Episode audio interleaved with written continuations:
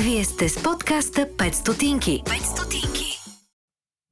Здравейте, нормалници! Пореден епизод на подкаста 5 стотинки. Днес сме с Калина Иванова, аз Сашо и Светлю Зарик да. Скоби. които се оказва, че не сме толкова нормалници, колкото ни се иска, защото говорим глупости на килограм, но в настоящия епизод ще чуете доста тежки неща, а доста Е, не дай да ги отчаиваш хората. трудни Беше неща. полезно. И да, е, това, което а, всъщност а, си направихме като извод а, в този епизод е, че не всичко може да е забавно, но пък защо пък трябва всичко да е забавно? Ако може да бъде много смислено.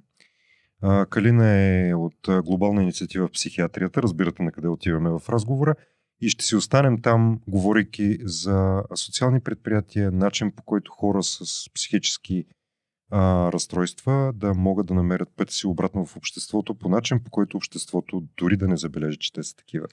И ако между вас има работодатели, следващото съдържание ще ви е много важно и интересно да го чуете, защото си говорихме за това как хората могат а, с подобни проблеми а, да бъдат не излекувани, защото разбрахме, че такова нещо няма как да стане, но а, да бъдат а, така приобщени в а, така нареченото нормално общество, че техните проблеми не само да не си личат, ами те да, да имат и добавена стойност, да произвеждат неща, които всеки един от нас има нужда да ползва и освен да са качествени, са и полезни тези неща, които те произвеждат. Малко оптимизъм, малко добре отворени уши за това, което, което си говорим в разговора и всичко, което Калина сподели с нас. И малко щедра ръка, натискайки бутона Patreon отдолу, първи линк в описанието, там където сте попаднали на нас. А, споделяйки този епизод, за да стигне до повече хора и въобще добро отношение към труда на Сашо, Светлю, Буба и най-вече Владо, който монтира цепи, лепи и вулканизира всичко в тези епизоди и го прави да изглежда, т.е. направил не в последните епизоди да изглеждаме като хора. Абе, то е едно социално предприятие, което се грижи за нас да ни има. Така, айде. Вие сте с подкаста 5 стотинки. Тан, тан, даран, дан, дан, дан. Имаме вече тишина. Тишината и спокойствието, които са необходими за да стартираме този епизод с Калина Иванова. Здравейте отново тук от студиото, разбираш ли? Здравейте. Това е Светлю, аз съм Сашо, а това, както нали казахме вече, е Калина Иванова от Глобална инициатива в психиатрията. Когато говорихме с Валентина за това да дойдеш, тя ми прати някакво около 43 реда без ДДС описание, каква ти е точно функцията. Това няма запомнене. Да, така е. Той Каква на мен организацията ми е сложна за запомняне, типа камо ли функцията. Ай, ай, какво му е толкова сложното? Ми не знам какво му е толкова сложното, ама на функцията ме ми... Иначе за глобалната инициатива аз знам, защото вече имам промит мозък. Да. От кое да започна? Да ни кажеш там е а, и реброто. как, какво правите в глобалната инициатива и защо е глобална? Да. Еми, защото е инициатива. Такива ние спорадични малки не правим. Мисля, не си се. играйте на древно. Не, не. Глобална инициатива е неправителствена организация, която се опитва в последните 20 години да някакси да подобрява системата от грижи по отношение на психичното здраве. Това правим. Имаме различни проекти и дейности, с които се опитваме това да го постигаме, но като че ли в последните 10 години най-значимите неща, които правим в тази сфера са а, социалните ни услуги. Тоест това са услуги, които директно са насочени към това да подкрепят хора, които имат обичайно тежки психични страдания. Като И- от тежки психични страдания разбираме от тези най-тежките, не просто Да. а, Да. Так му ще да питам, Депресии. ние що не сме абонирани за там. Защото слава богу не си. Не, след а, края на епизода ще го Аха. обсъдим, ще го предвидим. А, ако много държиш, Еми, явно имам нужда. При работата с вас, очевидно имам натрупвания. имаш тежки натрупвания и качествени отклонения. Да, Ам. и всъщност това, което аз правя там е... А, то се промени през последните... Аз съм вече колко? Над 10-12 години в тази организация. И в последните 2-3 години, понеже се разраснахме, а, моята, моята задача се промени. В момента се опитвам да помагам на колегите в различните услуги за това как да си вършат по-добре работата, най-грубо казано. Колко Аз съм нещо услуги като вътрешен контрол. Лошото ченги. Имате? Колко различни услуги имате? Имаме в София а, един а, зелената къща, ти я познаваш. Във форум ключ разказвахме за нея. Там имаме а, дневен център и защитено жилище и в Лозенец разкрихме още една услуга, която е Център за социална рехабилитация и интеграция. А, в Ловеч започнахме да управляваме също една резидентна услуга за хора с психични разстройства, един дневен център и една услуга за хора с деменция. Така че колко станаха? Към пет? Пет, да. Пет услуги. Пет Шест. услуги, шест. Шест. Да. Да. Вие как се финансирате? Откъде идва а, подтика да предоставят толкова много услуги? А, предполагам и за доста хора. А, как се случва чисто практически? Услугите се финансират от държавата. Те са на принципа на държавно делегираните бюджети, както са училищата. Тоест държавата има определена сума пари и тя може да реши дали, всяка община всъщност може да реши дали иска сама да управлява услугите си или иска да ги предостави на лицензиран доставчик, който да ги управлява вместо нея, съобразно законите на държавата. И всъщност ние много дълги години, може би допреди всъщност от самото си създаване до сега, до преди 3 години всъщност, имахме само услугите в София. И може да си представите как до тогава държавата ни плащаше пари да обслужваме, грубо казано, 25 души, а ние всъщност всяка година имахме над 100-150 Вау. хора, с които работим и трябваше да разполагаме с този бюджет. Отне ни известно време да... Това го правихме не за друго, а защото вярваме, че като създаваш една услуга в общността, тя трябва да може да е достъпна за максимален брой хора. И ако ти можеш да си позволиш да работиш над капацитета си, го правиш, но в един момент, когато стане твърде много, си поставен пред условието или да намалиш качеството на работа, или да потърсиш възможности да се разшириш. Тогава взехме, създадохме още една такава услуга в район Лозенец. Тя ни е последната услуга в София и междувременно община Ловеч обяви такъв конкурс за подобни услуги, само че на територията на Ловеч. И ние имахме сериозна дискусия с Валя тогава какво да правим, дали да се явим. Валя, Валя Христакева, Да, Валя Христакева. голямото началство. Да, The Big Boss. Дали да се явим на този конкурс, давайки си сметка, че Ловеч не е много далеч от София, но в същото време Е ще другаде. изисква, е другаде, да. Ще изисква присъствие, ще изисква инвестиция, ще изисква време и много усилия. Но въпреки това ние обичаме да се предизвикваме. И, и така, преди три години Нищо, поехме и Владимир тази, и тази услуга. Той се чуди още какво е мама лига. Ох, Та така, а, но отвъд услугите, другите неща, които правим са в социалното предприемачество. Ние започнахме преди около 10 години. Тогава, а, си спомням, разкрихме една обществена паралния зелена, която работеше до, до преди буквално година и половина. И това беше за нас голям успех, защото всъщност ние успяхме да я превърнем в първото социално предприятие, в което работят само и единствено хора, които страдат от тежка психична болест. А, и успяхме да дадем възможност на много хора по кризетостта си там да се възстановят. Сега тук бързам да кажа разликата между това да се възстановиш и да се излекуваш. можеш ли да се излекуваш от такова нещо? Можеш да се възстановиш, което означава, че можеш да продължиш да имаш симптоми на а, твоето психично страдание, но те да не те засягат по начин, по който живота ти да е максимално ограбен и ограничен заради болестта. И това през а, възможността човек да работи, ние го видяхме много пъти с много наши клиенти, които всъщност успяхме да подкрепим, за да започнат работа, защото то не е лесно да започнеш работа, ако 20 години си бил по периферията на обществото и си толкова силно маргинализиран. Всъщност се изискват много умения, за да отидеш на работа, много умения, да, за да си свършиш работата и да задържиш тая работа и въпреки това нали, да останеш здрав и пълноценен и да ходиш всеки ден.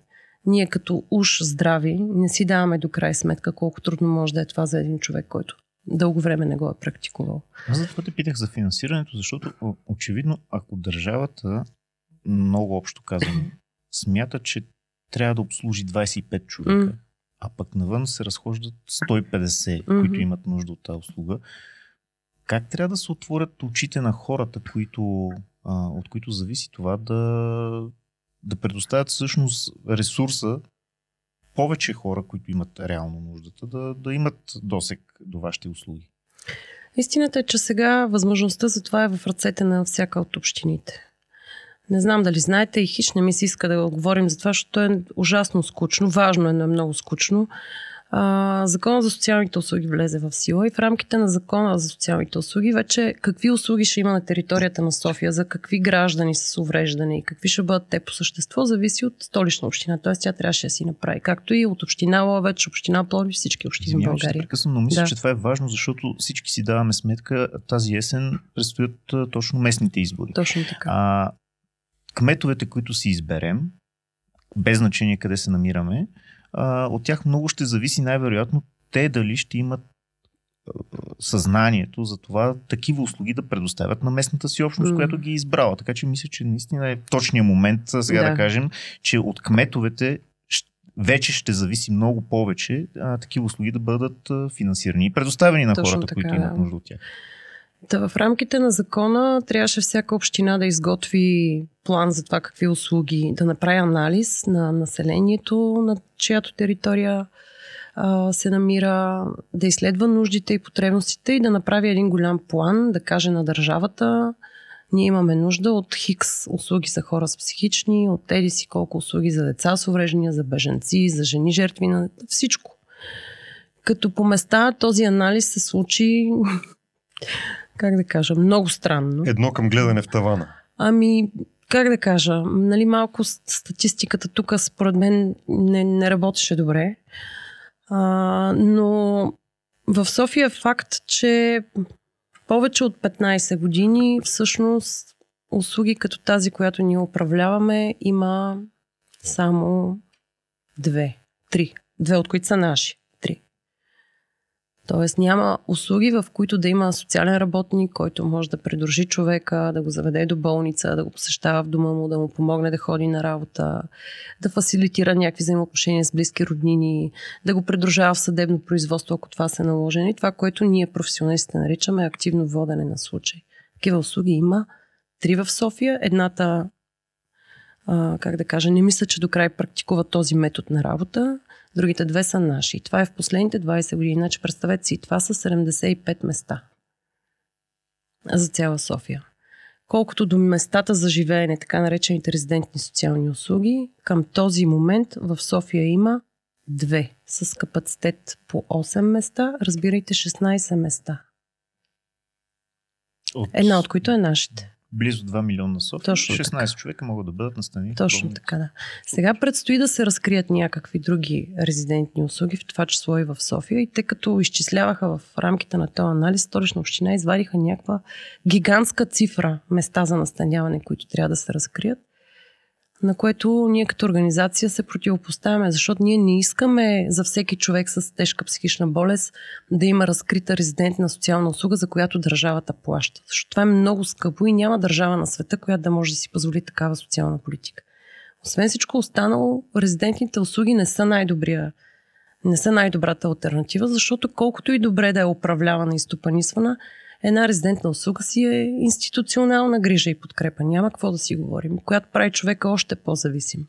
Знаете, в нашия менталитет почти всеки има имущество, почти всеки има собствен апартамент или къща или наследствен имот, няма значение. Културата ни е такава, ние не сме Холандия, да речем, където не можеш да си намериш квартира, пък да не говорим да си купиш жилище.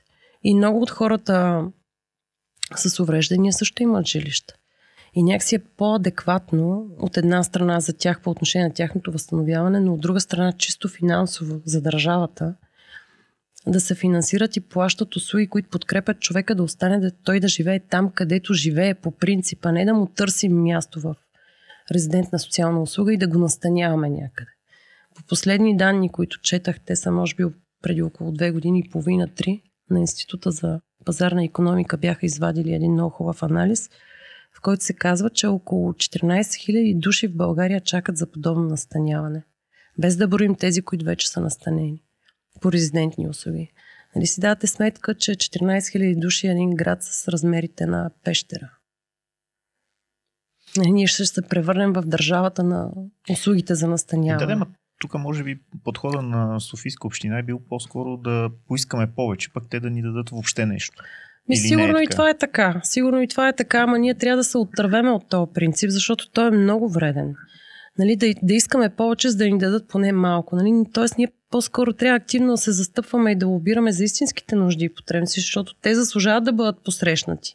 А не просто да искаме на ангро нещо, което евентуално те ще отрежат някаква част от него. Как да отрежеш? Коя е групата на хора с увреждани или на изключените социално групи, която заслужава да бъде отрязана от една такава социална политика? Майките ли, децата ли, възрастните хора ли?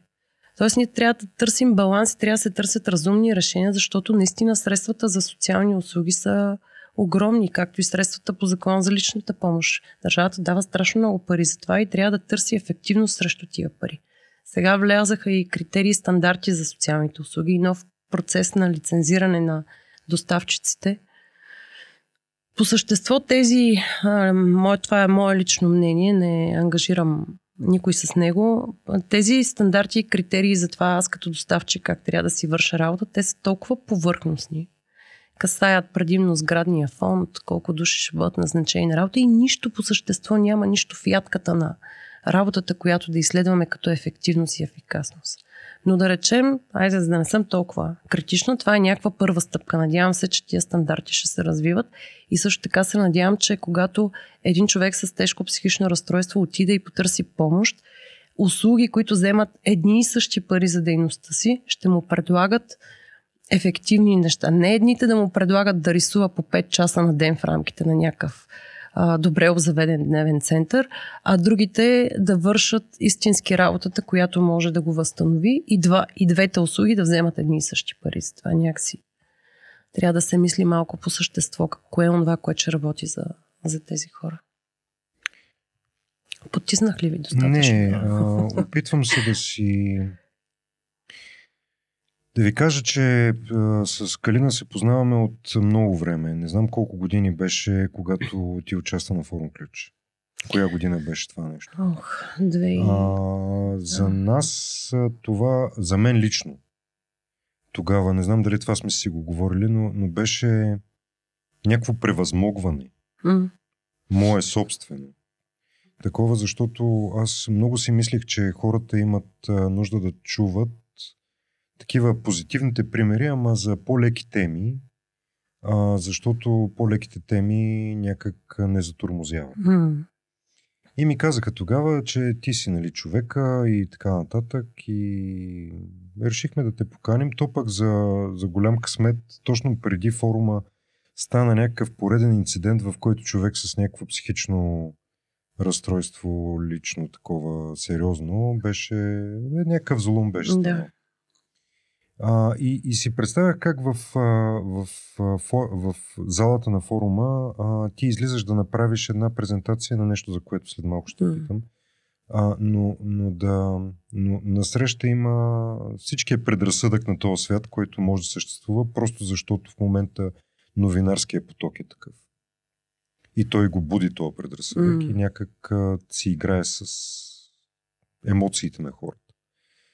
И хората бяха станали на крака и ти плясках накрая. И беше, беше някакво уникално усещане как, как наистина там, където има много смисъл, а, то, този смисъл си го има. Независимо какво, какво се шири в, в новините в момента, кой посочва лесно, нали, този е виновен, он е виновен, тия що не ги преберат, М. що не ги заключат някъде, защо не знам. Някак, някак беше много истинско. Какво беше пералня зелена? Защото тогава темата на, на презентацията ти беше това социално предприятие. Как стигнахте въобще до идеята за социално предприятие? Какви хора имаше там? Какви хора го работиха? Защото нали, то трябва и да, да си някакъв такъв като себе си, за да го работиш. Ами, истината е, че а, ние като организация, която, как да кажа, знае какво прави, си давахме много отдавна сметка, че всъщност заетостта е черешката на тортата. Ние знаем колко силен е ефекта от това един човек с психично разстройство или с хронифицирано увреждане да бъде, да бъде част от пазара на труда. Ние знаем за това. И беше въпрос на, на време да се престрашим да пробваме. Как точно да го случим в България? Пресече по това време за социално предприемачество как да кажа, се, се говореше доста по-тихо и доста по-неуверено. И всъщност, как да кажа, ние създадохме пералнята от една страна без изобщо да мислим за економически ефект от нея. Дали ще успеем тая пералня да се самоиздържа и дали ще плащаме и как ще плащаме заплати и защо какво ще правим с това. По-скоро ние търсихме първоначално чисто рехабилитационния потенциал на това. Този ефект търсихме. А, и тогава в пералнята стартираха да работят трима души първоначално, но през годините успяха да преминат много хора. Тези трима души а, останаха почти до края на пералнята да работят в нея. А, когато първоначално един от тях се яви на интервю, за което ние го бяхме подготвили, т.е. от една страна си вървеше рехабилитационния процес на услугата, от друга страна те, те идваха на интервю на, за работа, както всеки от нас ходи. Бяхме много скептични дали, дали той ще се справи, този човек дали ще се справи, но всъщност му дадохме възможност и 10 години той беше, се превърна в стожера на, на това предприятие. Всичко той знаеше абсолютно всеки процес, координираше цялата работа на колегите си. Просто се справи страхотно. И бяхме много, как да кажа, притеснени и смутени какво ще се случи с тези хора след като на нас ни се наложи да затворим пералнята. Но се радвам и бързам да споделя, че всичките ни дългогодишни служители вече работят на пазара на труда, не в социални предприятия и се справят повече от чудесно, което е най-добрата новина. Тоест, ако не друго, паралнето успя да помогне те да са истински в общността. Защото ние сме имали и съмнения, доколко, когато си в социално предприятие, доколко това наистина е реална интеграция. Нали? А, водили сме тия дълбоко етични разговори. Хората се привързват към това място. Те се чувстват сигурни на това работно място. Няма дискриминация както се казва, дори да се влушат, може да ги понесеш, можеш да го интервенираш това нещо, без това да застраши работното им място. И когато почнеш да им казваш, добре, ти сега поработи, тук вече имаш всички умения да ходиш на общия пазар на труда и те се дърпат, не искат, защото, как да кажа, се създава хубава среда. Хората им е добре. И това пък от друга страна, ако търсим чисто рехабилитационния потенциал, нас ни възпрепятства от това да влизат нови и нови хора. От трета страна, ако това е бизнес и ти постоянно и непрекъснато сменяш екипа, нали, трябва да мислиш и това как рефлектира върху продукта. Тоест много е, много е сложно да балансираш между двете и да решиш по-скоро кое е важно за теб. Аз мисля, че м- ние с това сме уникални на този етап, че, са, запазваме този баланс. От една страна даваме възможност на някакви хора устойчиво да останат да работят при нас, давайки си сметка, че за тях би било много, много голямо предизвикателство да са на общия пазар на труда. От друга страна пък даваме възможности на хора да влизат, да стажуват, да трупат умения през социалното предприятие и, от, и после да излязат на общия пазар на труда. И от трета страна мисля, че имаме добър продукт. Говоря за арт ателие Творилница, което ни, е, ни беше следващия проект след Пералня зелена. Кажи ни какво представляваше Пералня зелена? Ма такова наистина грам нищо не знаем. Какво пералня беряхте? зелена беше обществена пералня, като всяка една друга част mm-hmm. на пералня в София и не само. В която човек отива, може да си оставиш дрехите, перат ти ги, гладят ти ги и ти ги връщат. Като най-големи клиенти сме имали детски градини, някои от другите социални а, домове много за кратко. Фризьор, една голяма верига фризьорски салони също ни бяха дългогодишен клиент и вътре работиха различен брой хора с шизофрения, които имаха трудови договори на определен брой часове, с заплати. Тоест като, като всяка друга част на пералня. Беше печалба? Не. Не, Не, защото, не защото не беше на печалба, клиенти. да, не беше на печалба по простата причина, че тя е много малка. Вътре имаше 4-5 перални, един каландър и всъщност, м- когато нямаш достатъчно машини, ти не можеш да си позволиш да имаш голям а, поток от клиенти, което всъщност ти пречи да се развиваш истински и да правиш печалба. Не е била на печалба и, как да кажа, ние сме си я дофинансирали. Имали сме много, много трудни от финансова гледна точка моменти. Като я затваряхме, много се чудихме дали да търсим друго помещение, защото всъщност ние затворихме не за друго, а защото не ни достигнаха 20 см. Тия 20 см. 20 Е, тия сантиметра. 20 см бяха голям проблем. Рези и дойдоха и казаха, има нова наредба, трябва тавана ви да е с 20 см по-нагоре. Или си Не направете да ги нещо. изкопаете. Не. Нищо не можахме да направим. И се наложи да я затворим. Мислихме да я местим на друго място, обаче просто с тия найеми да намериш помещение в София, което и не, не може да е в жилищна сграда ни. Той имаш много изисквания. Променила тая наредба, която наредба, това си говорихме с Валя, че вероятно обслужва по-големите перални. А, не можахме да намерим изход от тази ситуация и бяхме принудени да я затворим. Но потъгувахме малко, за нас бяха важни. Как се беше съобщава важно... това на, на хората, които работят вътре? Ами как Всички се без работа една крачка напред. Не, напротив, казахме им, че няма да останат без работа. Всъщност ние... Това беше най-голямата ни грижа. Затова казвам, че всъщност ние сантиментално не се разделяхме дълго с пералнята. Нас ни беше грижа какво, какво ще се случи с хората. И бързо намерихме... Всъщност те сами си намериха. Тези хора, за които ви казвам, че от много дълги години работиха там, говорихме с тях, обяснихме им, предупредихме ги на време, техните социални работници им партнираха и успяха бързо да намерят работа на общия пазар на труда. В това число един от хората си намери работа в друга обществена пералня, защото той има чудовищен опит, 10 годишен в това. Така че не беше проблем. Това по-скоро беше проблем а, какво да правим от тук нататък с заетостта. Защото каквото и да си говорим, в България е много трудно да имаш а, тежко психично разстройство и да имаш заетост. Точно това ще да питам. Тия хора, които излизат от пералнята след края и. А, абе, лесно ли се намират, не, лесно е тъп въпрос, но как се намират работодатели, които могат да им гласуват доверие? По-точно заради всичката стигма и, и предразсъдъци. Честно казано, не се намират. Много трудно.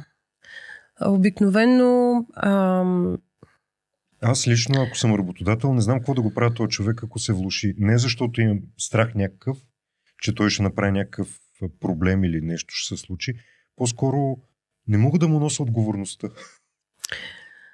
Ами, то затова ние като организация се опитваме да подкрепяме работодатели, които са готови да наемат хора с психични разстройства. И се е случвало, между другото, обръщали са се към нас работодатели и казват, абе аз имам член на екипа, който има а, психично разстройство, не искам да го уволнявам, може ли нещо да помогнете? Това е ед- ед- едната ситуация, в която сме попадали. Другата е, когато ние проактивно търсим работодатели, които са склонни да вземат хора дори на стаж, дори и за малко, защото това е опит за тях. А, тогава пък се опитваме да подкрепяме работодатели и правим различни неща. Ходим с човека на работното място, помагаме практически, ако, е ня... ако има нужда при изпълнението, докато той се адаптира. Говорим с екипа, можем да направим някакво безплатно обучение. Тоест опитваме се да държим контакт. Ако се случи нещо, ако се случи криза или ако се случи влушаване, ние сме там. Нали, ние не чакаме това да избухне като майска роза. Ние има си пред, предвестници, когато човек се влушава, тогава можем да говорим с работодатели или за малко отпуск, или за болничен. И така. Ми, аз съм без думи, защото от скромния ми опит шизофренната ситуация а, няма кадри, които да наемем на пазара на труда. А едновременно с това, като се появи някой кадър, не го взимаме, защото няма Нещо. качествата да, да, да вземе. Или Мешо бе да И, го... и, и не мога въобще да, да си представя, че всичките тези работодатели, дето хем нямат работна ръка, а, хем не могат да си намерят хора, а, провеждат интервю с някой с проблем, без значение какъв, и изведнъж а, си отварят вратата и го канят да, да, да влезе и да, Не. да започне работа. Това просто не, не си го представям и в Точно фантастичен филм. така. Точно така. И, и затова съм безмълвен, защото наистина ми е много, много трудно да си представя, че извън социални предприятия, извън нещо, което не е насочено към дивия капитализъм, Да. а, такъв тип услуга може да вирее. Затова те питах дали е била печалба пералната, защото не мога да си представя как а, не само заради стигмата, заради предразсъдъците, ами изобщо а, въпросните диви капиталисти биха въобще обърнали внимание, че могат да приобщат някакъв такъв тип хора. А, в, дори с всичките си там изказвания за ESG политики, за всичките там модерни неща, които равенство между полове, Корпоративна социална да. Да. квоти за различни тип хора. Как, как, как се бори това нещо? Ами не се бори. Истината е, че не се бори. Затова, примерно в Германия, понеже и в България има закон, който задължава да имаш квота, имаш когато имаш над определен брой служители. Разликата е и в Германия е същото. но Там имаш а, нещо като санкция, глоба, данък, дан, не знам как да го нарека, който ти като работодател плащаш, ако не си изпълниш а, квотата. Ама си, ама си ги събира общината, държавата и си ги събира и с тия пари прави други неща за тия хора. Тоест създава други възможности за трудова заетост. Докато тук това кой го администрира и как го администрира и защото и тук дължиш, и тук подлежиш на някаква санкция, но истински не знам дали това, а, как да кажа, се изпълнява по начина, по който се случва в Германия. Защото там е за мен това е добър пример, затова го разказвам. Там има два пазара на труда. Първи и втори. Ако мер, мерят, измерват, оценяват, изследват, можеш ли да работиш повече от 4 часа седмично, изобщо не се интересуват с какво увреждане си. Тя ги интересува, можеш и да работиш 4 часа седмично. Ако можеш да работиш 4 часа седмично, отиваш на общия пазар на труда. Ако не можеш, отиваш на така наречения втори пазар на труда, който е система от различен вид социални предприятия. Тоест ти можеш да си в специализиран отдел към голяма фабрика, да речем, което е само за хора с увреждания. Може да си в рамките на някаква социална услуга, където дете се казва да лепиш днес само лепенки върху нещо. И то не е работно място по смисъла не си в фирмата, а си в социалната услуга и там има професионалисти, които като, представям си нещо като, на- като, като надомна работа. Да. А, тоест има различни нива, защото все пак законодателството казва, че абсолютно всеки човек, независимо от степента и формата на увреждане, има право на труд. И държавата трябва да се погрижи да обезпечи това право на труд, т.е. да създаде възможности, спектър от възможности. И Германия това се е случило. Аз съм го виждала с очите си.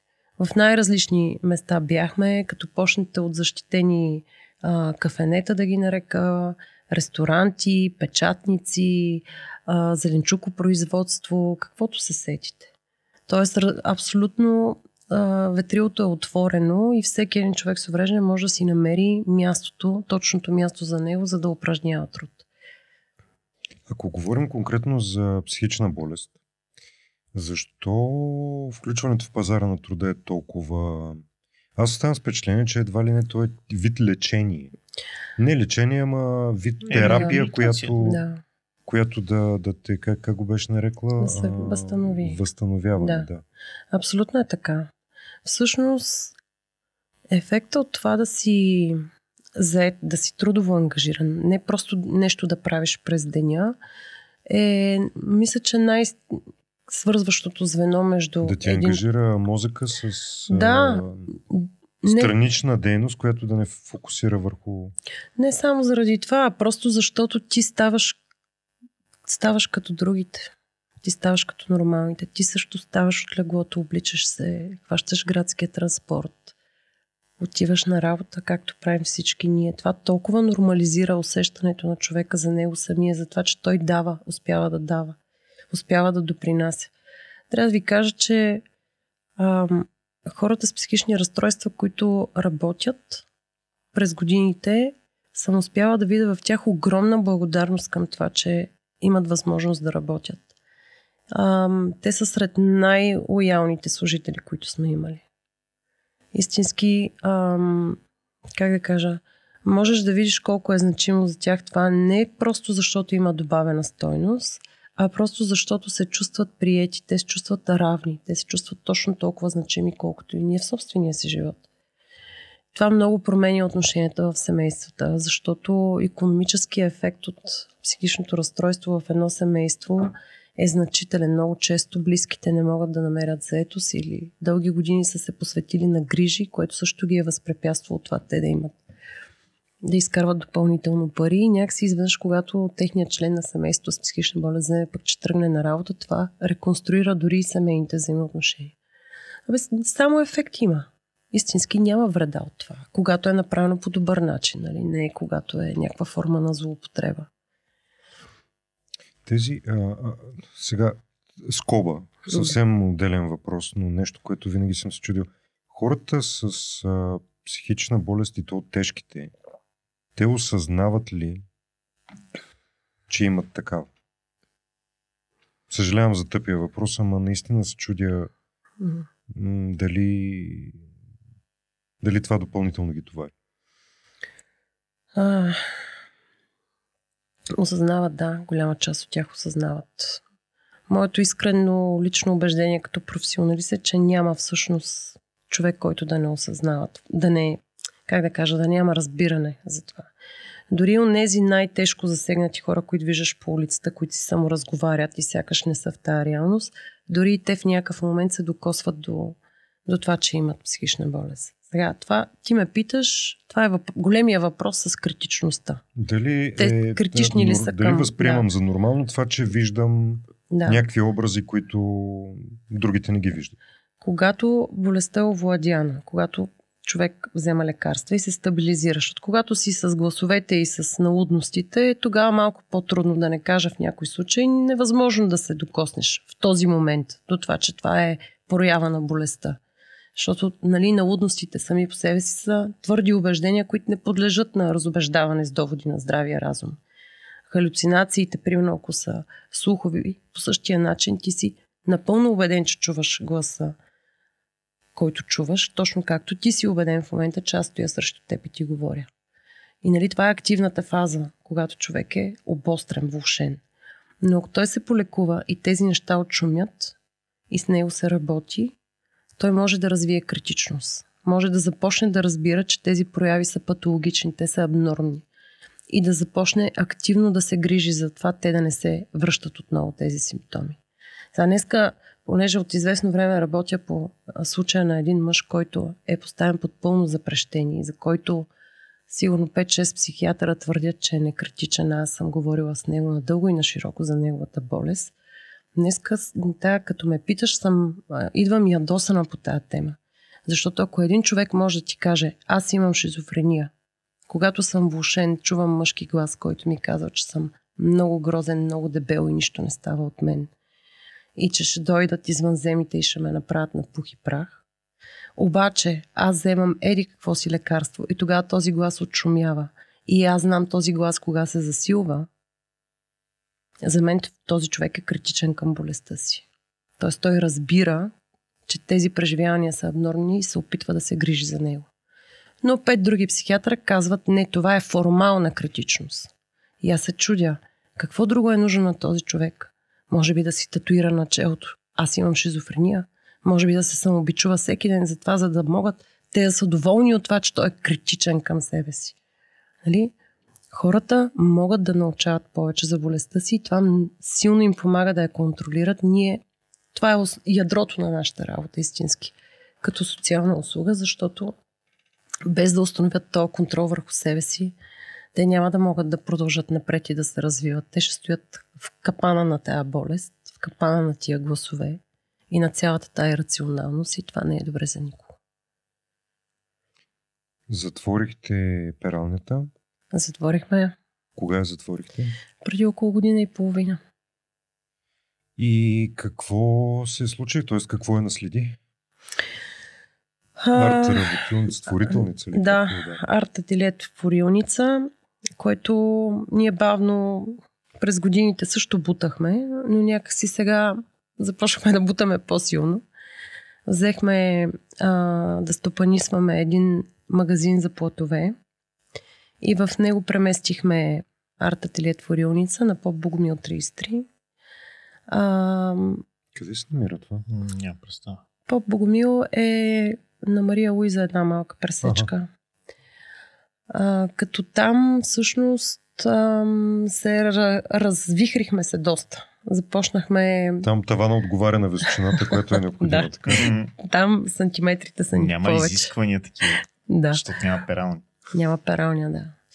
И трябва да ви кажа, че а, страшно красиви неща правим там. Страшно красиви. Работят около 6-7 души. Ам, и сме много горди с тях. Жени. И творят наистина страхотна красота. Кажи какво е по-конкретно и, и, и ако някой е заинтересован, какво Да. може да си купи от там. А, първо платове с много високо качество. Тоест тъкът ги. Те не ги ги сами? продаваме ги. Ние ги Добре. внасяме от Англия предимно и те продават плотове. Това е едната част. А, другата част е с плотовете правим различни изделия за дома, бих казала. Възглавници, покривки, пердета, играчки от плат, декорации, различни неща, каквото ни хрумне, което е забавната част. И ги продаваме както в магазина, така и когато има арт-фестивали и изобщо такива събития в София. И не само, се включваме също с продукция. Онлайн също ги търгуваме, имаме магазин. И И а, как да кажа, а, отвъд красотата в ателието намериха а, много хора намериха смисъл. Много хора успяха да се присъединят и да поработят вътре, което ги измъкна от страхотни капани. От капани, които, как да кажа, не пожелавам на никого, но а, дами, които са с много труден преживелищен опит, с силно отхвърлени, силно пренебрегнати, дълбоко самотни, всъщност успяхме да ги, как да кажа, да им да, ги, дадем смисъл. да им дадем смисъл, да им дадем и надежда, че не са, не са сами и могат да се справят. Аз не мисля, че има по-гадно чувство от това, хем да си много самотен, хем да мислиш за себе си като за някой, от когото не става нищо. А много тягостно усещане. Ние го разсейваме веднага това усещане. Го махаме от хората. Справят се чудесно. Много са задружни, много е, много е хубава атмосферата, слънчево е, уютно е, топло е между тях. И така трябва просто да дойдете в магазина и да го видите. А там има някой от вас, който, който работи с тях или... Не, Не. няма никой от нас, който работи с тях. Тоест, Вие сте го създали и сте го оставили, Да, за да могат те да го ползват. те работят вътре. Не, въ- въпросът е дали то е тип рехабилитационна услуга, в Не. която има надзор. Не, няма. Извинявай за, може би не е Да. правилният термин, може дори да е обиждаш термин, Да. не знам точно как. Обиждаше, звучи. но на тебе ти е простено. Да. Няма, няма. Не, няма. А това не е, не е, как да кажа, не е място за... Това е магазин и ателие, в, което, в които работят хора. По И няма 53. 33. А, 33. И няма нужда там да има а, социален работник или друг психично здравен професионалист, който има повече власт и може да упражни някакъв контрол, защото такъв не е нужен там. Това са хора, които са постигнали все пак някакво ниво на стабилност. Виж, ако един човек в момента е влушен, както ако аз в момента съм настинала и с грип, ще си взема болничен, няма да ходя на работа. Няма и да ти се довлача тук да ти говоря. По същия Ние сме начин. е. сложили тук на метър и нещо. По същия начин е и в, в а, магазина. Нали? Когато човек не се чувства добре, той не идва на работа. И това е за всички ни въжи за Бога. Няма нужда от това някой там специално да го надзирава, дали няма да каже някой глупост. Вие тук, между другото, говорите повече глупости, отколкото те там. Ох, със сигурност. Със сигурност. Ние сме царе на Еле това па я. говорим глупости. а, на мен ми е много интересно, ако всичките тези неща, които сега в не, а, сегашно време ни разказваш, са ценни, важни. А, спомена за Ловеч, Мгм. като един от а, следващите ви стъпки за да, това да, да стигнете до повече хора. Има ли надежда плановете ви, какви са за това в бъдеще да, да стигнете и до други места, освен София Ловеч, и да предоставяте услугата и на, на, на други нуждаещи се хора? Или чакате това да се случи като покана от общините, защото го коментирахме, че това е вече към тях? Не знам как да ти отговоря на този въпрос. Бъдещите ви творчески планове какви са? Трудно ми е да ти кажа. До бъдещите ни творчески планове в момента са да укрепим достатъчно добре това, с което вече сме се нагърбили. А, в Ловеч също имаме магазин и също има клон на ателието, а, които са по-отскоро създадени. А, там също се справяме доста прилично, доста добре. А, и сега искаме основните ни усилия да са насочени към това да си, наистина си укрепим предприятията. А, доколко бихме инвестирали време и усилия в други градове на България, това е свързано поне лично според мен и с организационен капацитет. Тоест това означава ние да трябва да се разраснем Тия малко повече човека, като които организация. ще да. да ми е следващия въпрос. М. Тези, които всъщност организирате всичко до това, Мгм. сте специалисти, професионалисти в а, тази област. Има ли кадри, които да, да ви подкрепят на местно ниво? Тоест, ако говорим за създаването хипотетично на някаква мрежа в бъдеще, М. на такива центрове, на такива места, където се предоставят услуги. Има ли хора в, в Пловдив, в Варна, в не знам къде, Перник. Перник, къ- където има вече специалисти, които биха се занимавали с това нещо и биха ви заместили, защото вие не сте а, такива да, да се клонират и да отидат Мисля, на 100 места ма, да, колко човек сте в кор екипа на организацията? Три. Малко сме. Четири. Четири. Тоест и- има ли 4-5 други човека бели как заместват цяла държава да, в да, това. да, да.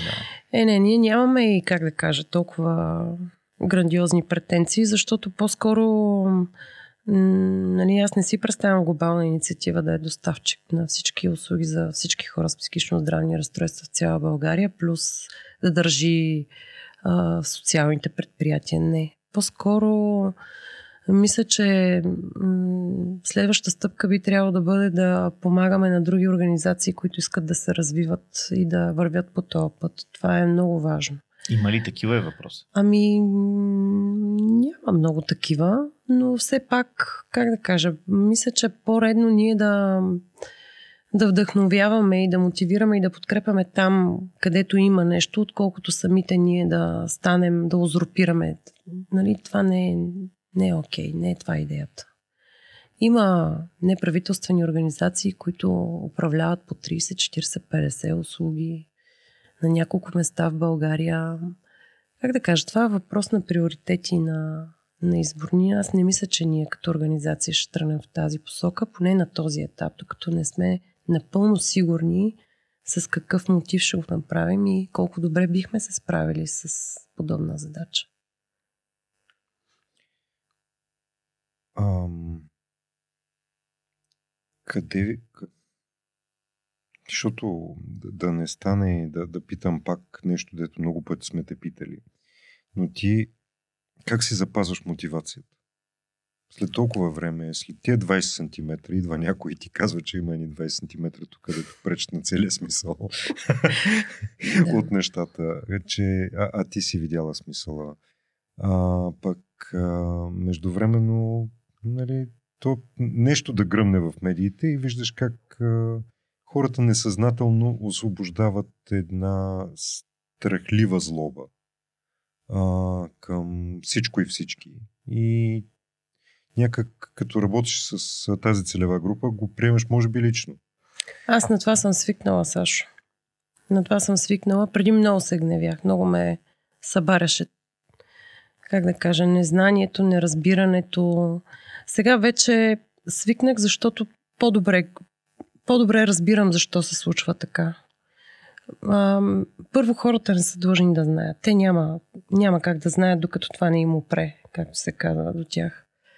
А, второ, а, не само, че не са длъжни да знаят и няма как да знаят, но и те се страхуват. Психичната болест и мисленето за тези неща много често поражда дори и несъзнаван страх, защото а, лудостта, страха от лудостта е най-близко до страха от смъртта. Понеже като мислиш за лудостта си, мислиш за тотален разпад, за липса на контрол върху случващото се. Нали, най- най-близо е като мислене до това, че ще умреш, ще се разпаднеш, няма да съществуваш повече. И аз, да, мислейки си за това, някакси вече не се гнявя толкова на хората, които проявяват, имат подобни реакции. И с това свикнах. Но като ме питаш за мотивация, а, продължавам да имам, защото не можах с друго да свикна. Това е, което не ми дава мира. М- какво се случва, какви са последиците за, за нашите клиенти от това, че те са много сериозен обект на, на подобни изказвания и защо на подобно отношение. Защото аз виждам всеки ден реакциите на хората, последиците за тях от това, че те са отхвърлени. Нали, всеки ден сме в много силно травматични ситуации, в много тежки истории на злоупотреба, на насилие. А, и това е което не ми дава мира. Аз знам, че ако ние се откажем от това, а, това са човешки съдби. Колкото и нарцистично да звучи за някои от тези хора, ние сме единствените загрижени, единствените хора, на които им пука. И също така знам, че понякога е достатъчно само на един човек да му пука само на един, за да може да се помогне. Не е нужно да, да е цяла армия. Виждала съм и това. Един съсед съм го виждала как спасява човек с психично разстройство от всички беди, които му се случват. Просто защото му пука. Не е глобална инициатива, не е някакви професионалисти. Един загрижен човек. И затова не мога да се откажа нито аз, нито колегите ми. Защото знам какво, какво стои зад да, за тая работа. А,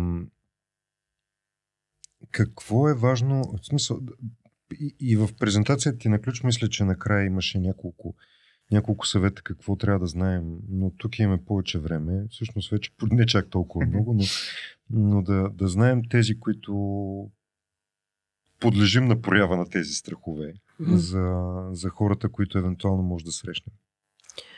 Ами, Едното нещо, което ми се струва важно е да, да знаем, че в огромен процент от случаите, наистина огромен, по-скоро те са тези, които са изплашени и се страхуват, че може да бъдат наранени, отколкото самите те да проявят агресия и да наранят някого. Дори да изглеждат шумни, да миришат лошо, да се държат неадекватно, в повечето от случаите те няма да ни нападнат безпричинно, няма да проявят агресия към нас и не са заплаха.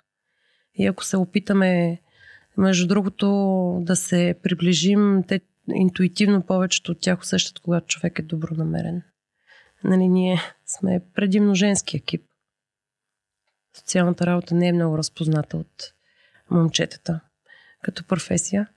А, и сме влизали в домовете на много хора с психични разстройства, напълно непознати за нас. Много сигнали има към нашите услуги от граждани, от институции.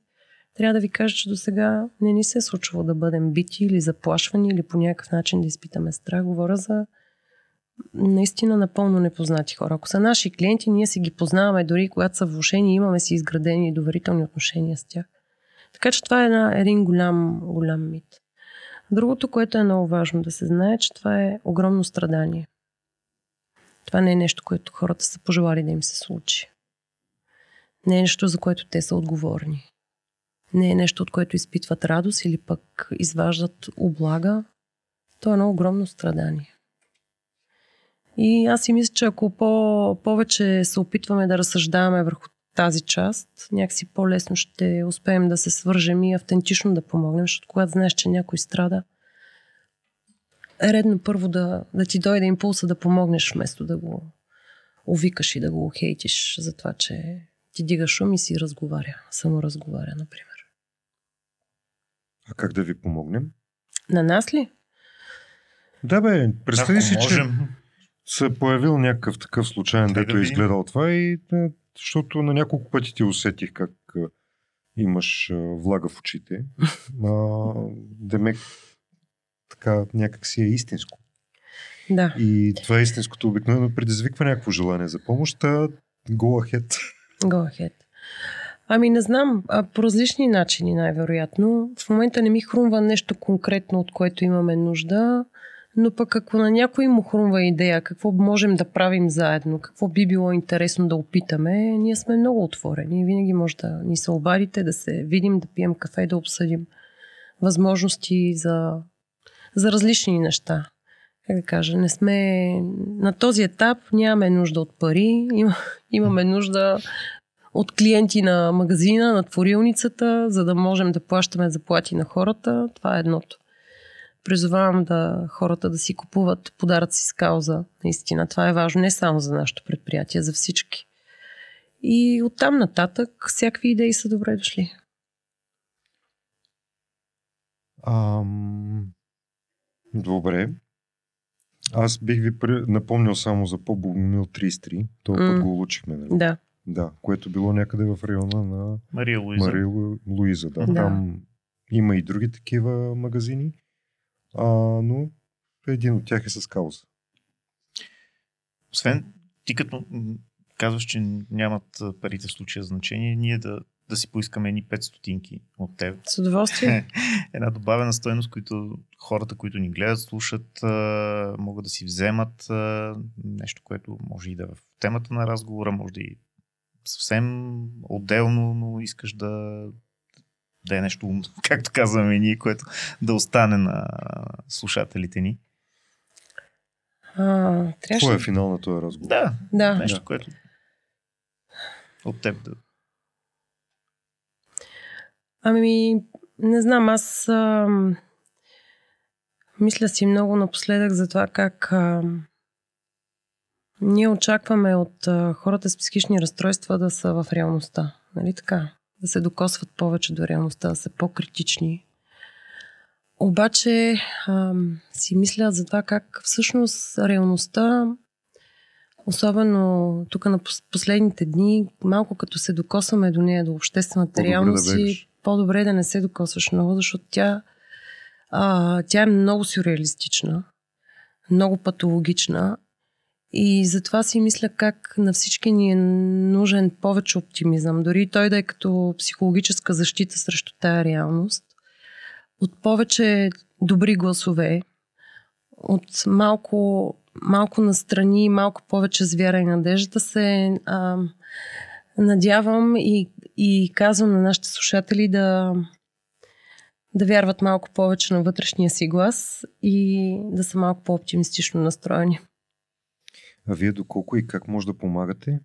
В смисъл, някой може ли да се свързва с вас? Може, разбира се. л- леко се преценявам, защото сигурно ако, ако постоянно ви звънат хора, то особено като си с чувство за, за дълг, много трудно успяваш да урегулираш целият този процес. А, не се тревожи, затова ние не връщаме хора. Наистина не връщаме до сега. Смея да, кажа, че... Да повторим, че става Да. дума за, за разстройства физи... психически, деменции. Да. Да. Общо взето, гражданите се обръщат, се обръщат към нас регулярно, дори когато не се касае за тежка психична болест, по най-различни въпроси, свързани с психичното здраве, винаги отделяме време и внимание, правиме консултации. Ако не сме ние организацията, която може да помогне по различни причини, насочваме хората, просто знаеки колко е трудно изобщо да потърсиш помощ по отношение на психичното си здраве, сме приели отдавна принципа, че ако някой ни потърси, ние ще се отзовем. Къде и как могат да ви намерят хората? А, в София, район Слатина, улица Роглет 17, на телефон 02 42 140 51. Също така на информационна линия за психично здраве с телефон 02 42 3 единици 42 или в а, Лозенец на улица Димитър Хаджикоцев, това е до 13-та поликлиника, там ни е другата услуга също. А, могат да ни пишат мейли, могат да ни пишат във Фейсбук, така че има много, много канали, по които могат да се свършат хората с нас. Супер. А, това не беше много забавен епизод. Никак. А, но пък за мен това беше такива. изключително смислен епизод.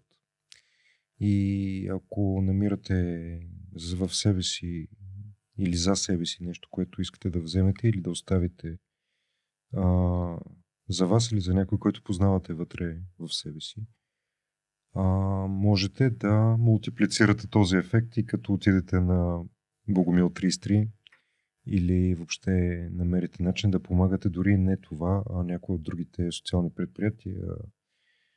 А, Майко Мила, примерно, също mm. продават неща с кауза. На Христо Белчев 3 долу има един магазин Штрак, в който може да намерите страшно много неща, направени от различни социални предприятия. А, въобще да дарите смисъл, давайки подарък от себе си към някой, който ви е на сърце. А, междувременно нашият Patreon бутон е отдолу първи линк.